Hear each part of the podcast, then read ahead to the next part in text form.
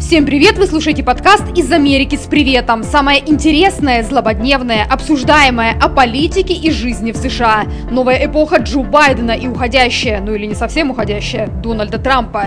Как меняется Америка и что это значит для России?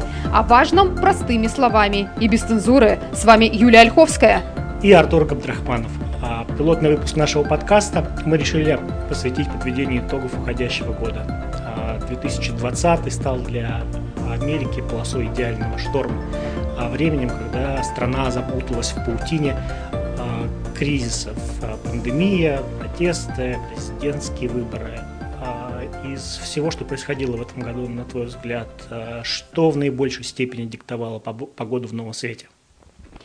Вряд ли можно выделить какой-то один фактор. Мне кажется, все три фактора важны, и а, все три сыграли свою роль в том, что действительно Америка в какой-то степени оказалась в состоянии кризиса к концу этого года. Например, мы не знаем, протесты Black Lives Matter, были ли бы они настолько сильными и длительными, если бы не пандемия, потому что ты правильно упомянул об идеальном шторме. А, совпали несколько условий. Во-первых, люди были раздосадованы и обозлены теми а, случаями расовой несправедливости, новости, да, а, о которых все говорили и которые все видели на протяжении последних месяцев, а во-вторых, они были обозлены и раздосадованы и устали от постоянных локдаунов, сидения дома, ограничений. И вот это вот а, выход на улицы стал способом а, так или иначе выплеснуть свою злость, свою энергию. Если уж мы говорим о политической стороне, да, о президентских выборах, то вообще большой вопрос, стал ли бы Джо Байден президентом США, если бы не пандемия, потому что, конечно же, а, пандемия для политтехнологов Байдена в каком-то смысле была политическим бонусом, и всю свою кампанию Джо Байден строил на критике э, действующего президента, критике его способа борьбы с пандемией.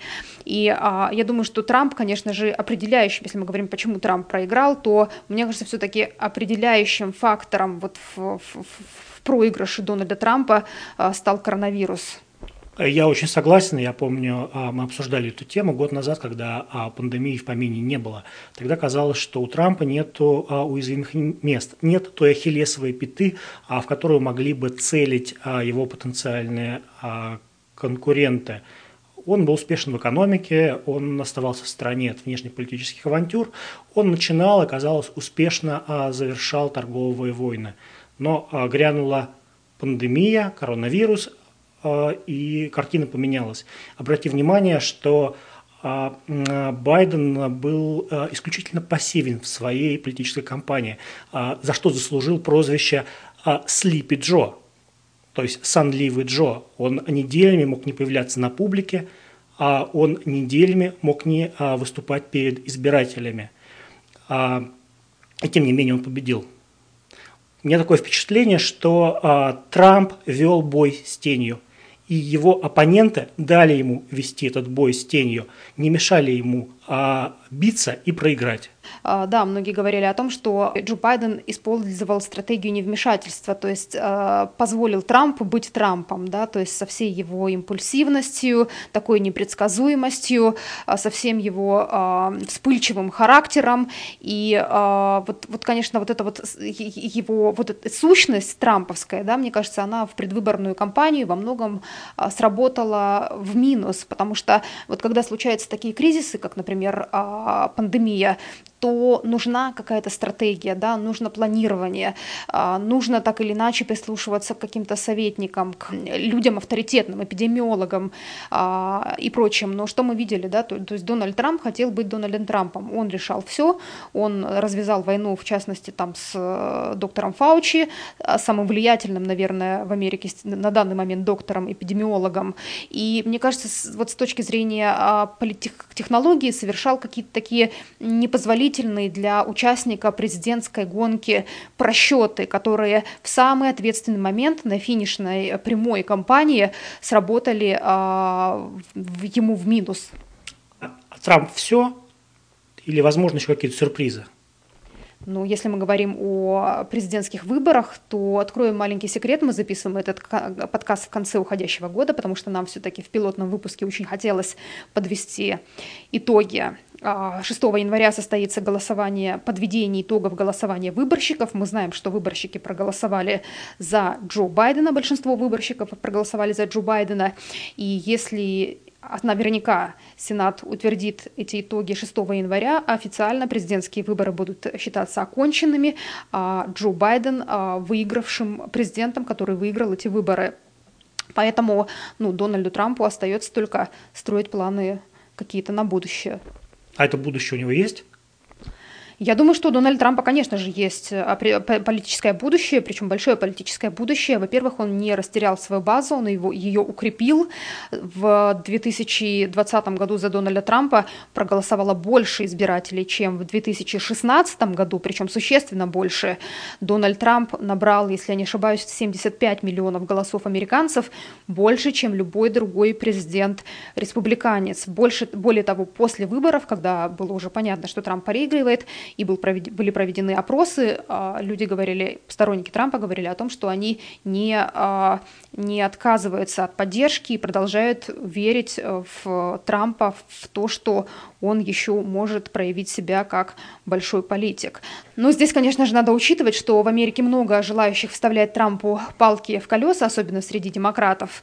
И я думаю, что, конечно же, он будет себя сейчас вести очень осторожно. И если даже ему а, хочется баллотироваться в президенты снова в 2024 году, я не исключаю, что он не будет сейчас делать такого объявления, поскольку а, мгновенно против него будет применена тяжелая артиллерия.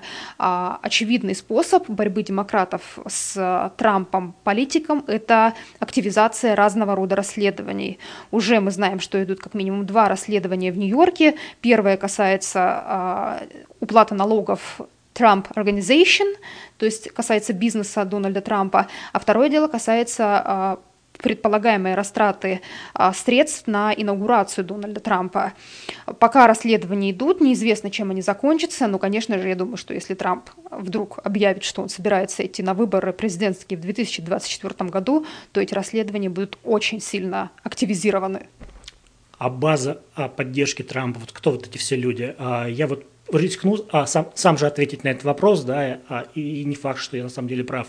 Мне кажется, что в Америке а, есть достаточно а, большая масса людей, которые оказываются за бортом модернизационных процессов, которые чувствуют себя некомфортно, не вписывается а, в новые социально-экономические и культурные уклады. А, и Трамп а, а, объединяет и мобилизует этих людей. То же самое, что было, скажем, в Иране а, перед а, исламской революцией.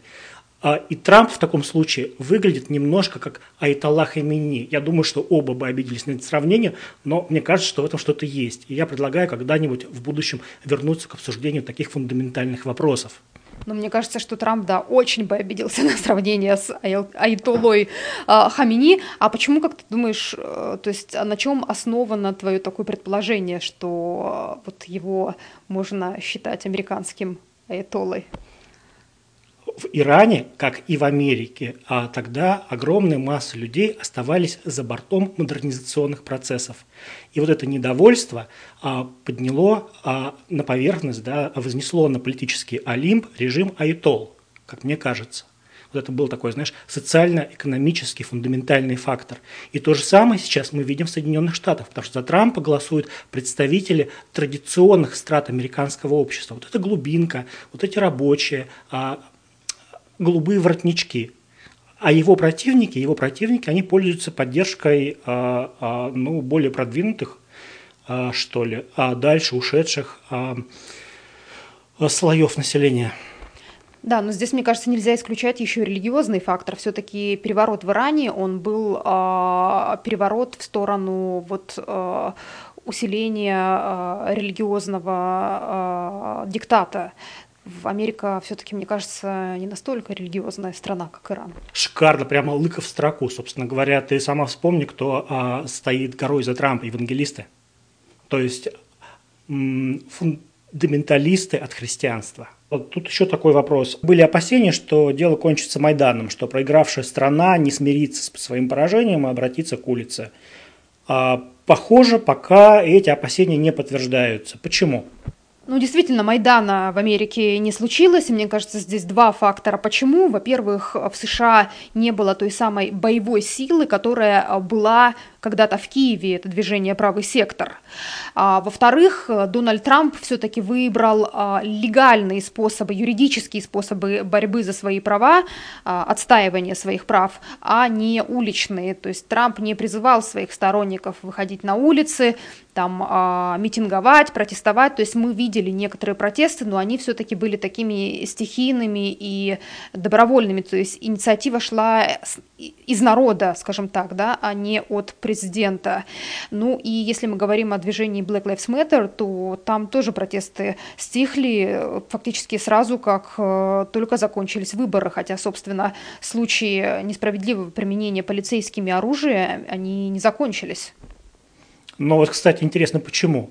То есть э, соблазнительно, конечно, а, объяснять это тем, что а, у движения Black Lives Matter были некие режиссеры, кукловоды, если хотите, которые, добившись а, поставленных политических целей, умыли руки и сказали, все, оркестр может расходиться. Но мне на самом деле кажется, что дело в том, что народ теперь, активисты вот этого движения, народного движения – охватившего всю страну движения, они теперь рассчитывают на то, что новая администрация сможет действительно политическими, социальными, экономическими мерами решить вот, вот тот комплекс проблем, а, который и вывел их на улицы. Ну, другими словами, ты считаешь, что активисты движения Black Lives Matter выдали большой кредит доверия Джо Байдену и а, поэтому перестали протестовать?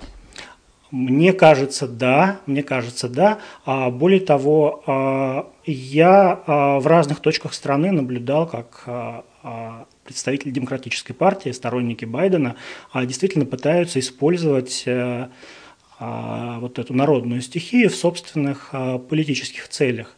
Они а, призывали людей а, регистрироваться как избиратели, призывали а, людей приходить на избирательные участки, призывали приводить туда всю свою родню, призывали пользоваться механизмом голосования по почте и так далее и тому подобное. Один из самых больших митингов, один из самых больших митингов движения БЛМ, который проходил в Вашингтоне, он собрал а, массу сторонников а, Байдена, и перед ним, в частности, выступил, выступила вице-президент, нынешняя уже такая вице-президент Америки Камала Харрис. Ну, правильно ли я понимаю, что ты считаешь, что движение БЛМ все-таки можно считать в той или иной степени политическим? Еще я хотела тебя спросить, какова все-таки была цель движения Black Lives Matter и достигли ли они своей цели? Я а, с большой-большой долей осторожности а, соглашусь с тобой, да, действительно его можно считать политическим, а, оно не было изначально таковым, но таковым его сделали. То есть его в своих целях использовали и сторонники Байдена, и сторонники Дональда Трампа. Вот Дон, о Байдене мы немножко поговорили, а вот о Дональде Трампе можно сказать пару слов а, отдельно. А, он а, предпочел сфокусироваться не на сущностной стороне БЛМ протестов, а на отдельных вспышках насилия, которые эти протесты сопровождали. И раздувая эту тему, он мобилизовывал, запугивал свой электорат. И одно, одним из самых запоминающихся лозунгов его избирательной кампании – стал лозунг «закон и порядок». Это как раз был ответ а, а, на вот эту стихию народного недовольства, который захлестнул, который захлестнула улицы американских городов. Но если говорить о целях движения Black Lives Matter все-таки? А, ну, на самом деле, несмотря на то, что вот было только что сказано, а, движение, оно формировалось и продолжалось, и, по сути дела, оно таким и является, оно децентрализовано, оно лишено а, единого руководства и общей повестки. И вот этот минимальный общий знаменатель, на котором сходились участники протестов в Филадельфии, Портленде, в Сиэтле, Лос-Анджелесе, во Флориде, в Миннеаполисе, где угодно, это требование полицейской реформы.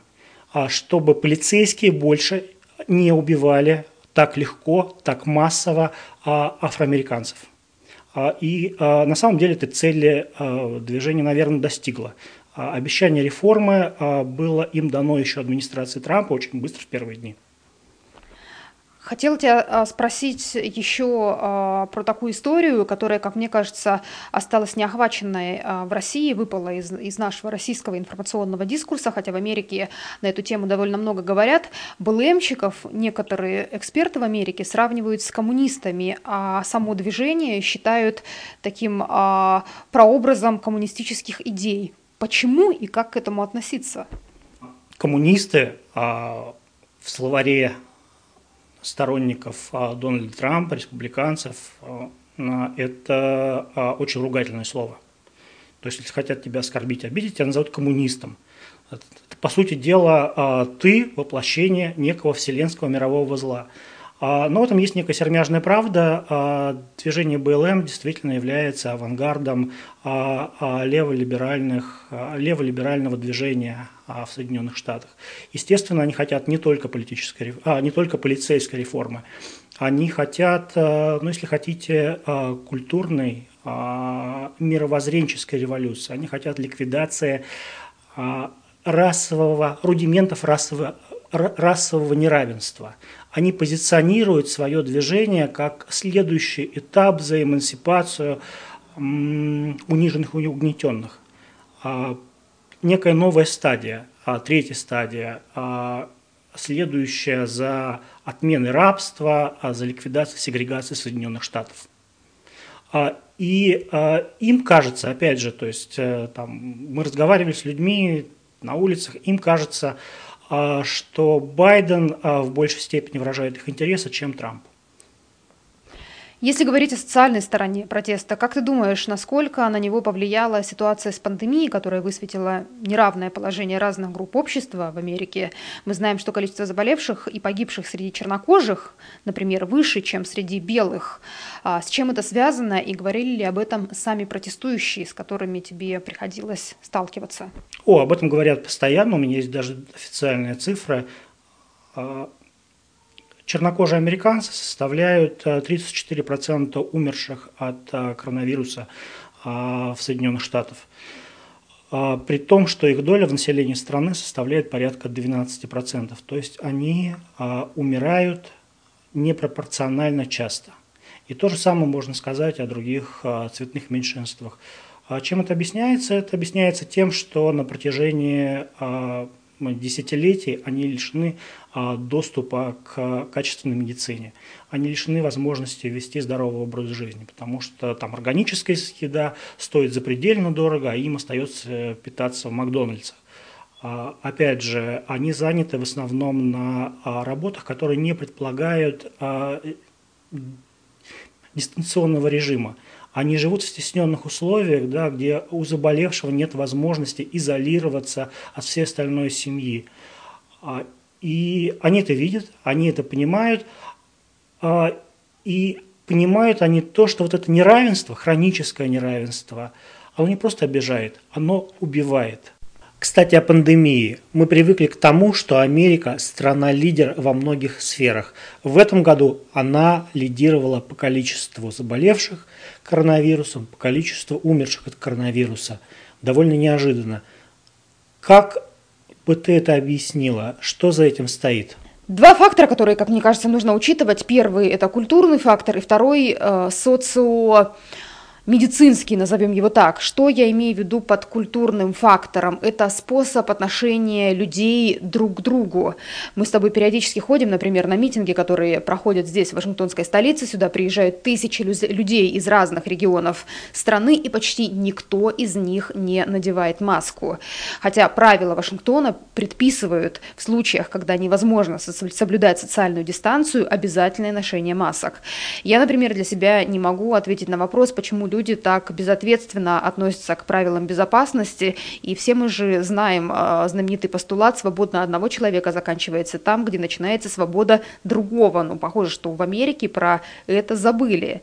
И социомедицинский фактор а, – это а, он касается ситуации в американском здравоохранении на страховом рынке. То есть медицина в Америке платная, лечиться дорого, и в начале пандемии была проблема, о которой писали во многих газетах, говорили на телевидении, а, люди просто боялись идти к врачу. В итоге а, многие попадали в больницы, когда а, состояние их было уже довольно плохое. И понятно, что правительство потом приняло закон, предписывающий страховым компаниям компенсировать расходы на лечение от коронавируса. Но даже здесь изворотливые американские страховые гиганты ищут обходные пути. Я, например, когда позвонила в свою страховую компанию, с удивлением узнала, что, оказывается, а, подкрытие, покрытие а, расходов на лечение от коронавируса не включает факт нахождения в больнице. То есть, если я, не дай бог, попаду в госпиталь из-за коронавируса, то а, моя страховка покроет лечение, там антибиотики, э, там, э, тестирование и все прочее, но за сам факт нахождения в палате, вот сколько дней я пролежу, за столько дней мне самой придется заплатить. И я, конечно, была э, неприятно удивлена. Карантины и прочие ограничительные меры в Соединенных Штатах а, достаточно легкие, либеральные, не в пример Европе и другим а, странам. Почему так? Ну, мне кажется, а, власти сначала не решились вводить жесткий локдаун, поскольку это было политически невыгодно. Начало пандемии, а, как мы с тобой уже говорили, совпало с а, пиком американской предвыборной кампании. понятно, что ни один из кандидатов не хотел уронить свой рейтинг за счет непопулярных мер. А сейчас почему не вводят жесткие локдауны? Большой вопрос. Я думаю, что, может быть, мы к этому еще придем. А может быть, просто Джо Байден, э, новый избранный президент, не хочет терять популярность в самом начале а, президентского срока. Поэтому а, то есть есть некие рекомендации, да, рекомендуют, например, сидеть дома в определенное время, рекомендуют там носить маски, а, рекомендуют не собираться большими компаниями на праздники, но жестких запретов, да, действительно в Америке нет. Ну и результат это на самом деле налицо. А тот же самый Фаучи, упомянутый тобой, он открыто признает, что коронавирус распространяется по Соединенным Штатам безо всяких ограничений. И ситуацию взять под контроль не удается. И декабрь а, еще не завершен на момент записи нашего подкаста, а уже стал а, самым смертоносным месяцем с начала пандемии. Э, погибло больше 65 тысяч американцев. Январь, говорят, будет а, еще хуже, а февраль будет мрачный, какие-то проблески надежды а, ожидаются только а, весной, когда вакцинация начнет приносить свои первые плоды. А вот интересно, ситуация выглядит достаточно мрачной, но паники, которая сопровождала пандемию в ее первые месяцы, сейчас нет. Люди подуспокоились, и, главное, СМИ подуспокоились. Э, почему так? Поведение СМИ связано с изменением политического ландшафта. В начале пандемии выгодно было а, нагнетать истерику, потому что тогда эта истерика работала против кандидата Дональда Трампа. Мы знаем, что большинство СМИ в Америке контролируют э, так или иначе представители Демократической партии. Сейчас Джо Байден избран президентом, свои не будут мочить своего. Поэтому, да, мы слышим и, и читаем о каких-то фактах, но действительно вот э, такой истеричной подачи новостей, какой, какая была до выборов, уже нет. Это во-первых. А во-вторых, мне кажется, само течение времени а, вызывает привычку свыкания с мыслью о пандемии. То есть, если вначале а, это был такой кризис, от которого все были в шоке, никто не знал, что делать, всего не хватало, люди там, ты помнишь, да, как скупали э, в панике продукты, туалетную бумагу и все прочее. Сейчас, мне кажется, народ смык, свыкся с мыслью о том, что вот придется какое-то время в таком режиме жить пандемийном, появились вакцины, появилась какая-то надежда, и вот мне кажется, вот, э, вот эта вот растянутость пандемии во времени, она работает на сглаживание градуса истерии в обществе тоже. Ох да, твоя правда. А, но мне кажется, пора а, завершать э, подкаст. Не стоит злоупотреблять э, вниманием нашей аудитории.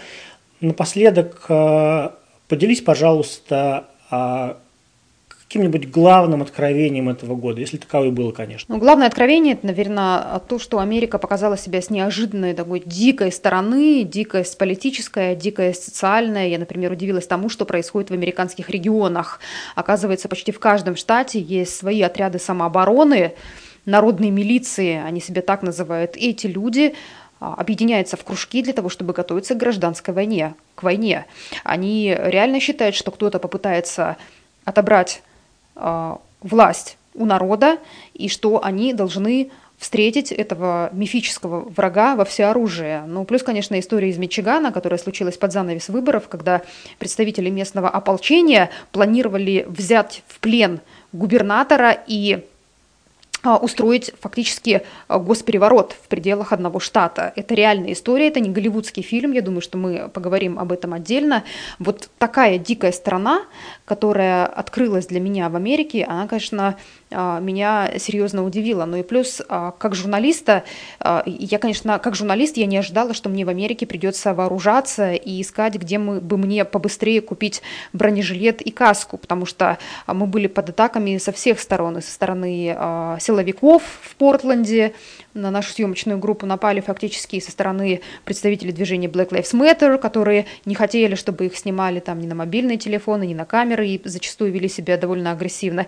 И, конечно, еще год назад я не предполагала, что вот этот год будет для Америки и для нас, журналистов, которые работают здесь, именно таким. У меня к тебе ответный вопрос тоже, как журналисту, что удивило тебя? Не столько удивило, сколько, наверное, рассмешило. А, были люди, которые а, на полном серьезе меня меня спрашивали, а что Америка развалится, что Америка стоит а, на пороге а, самораспада, самоликвидации. А такие вопросы действительно задавались, задавались всерьез, а, а, в разгар вот этих всех трех а, кризисов политического, там, протестного движения и медицинского. Я считаю, что нет, конечно, нет. А более того, кризисы – это а, элемент развития. А, даже более того, Америка родилась как раз в результате таких кризисов. Эти кризисы она проходила на протяжении всей своей истории и становилась а, только лучше и сильнее. Мне кажется, что то же самое произойдет и в этот раз. На этой оптимистичной для Америки ноте давай закругляться, потому что время наше подходит э, к концу. Спасибо нашим слушателям за то, что вы были с нами. Это, конечно, первый пробный блин. Надеемся, что он не вышел совсем комом. Нам очень интересно ваше мнение, ваши отзывы, ваши предложения. Вы можете отправлять их по адресу, по электронному адресу америка-подкаст собака яндекс.ру. Еще раз, америка-подкаст собака яндекс.ру. Еще раз спасибо за то, что вы были с нами и с праздниками удачного следующего года. С вами были Артур Габдрахманов и Юлия Ольховская. До новых встреч!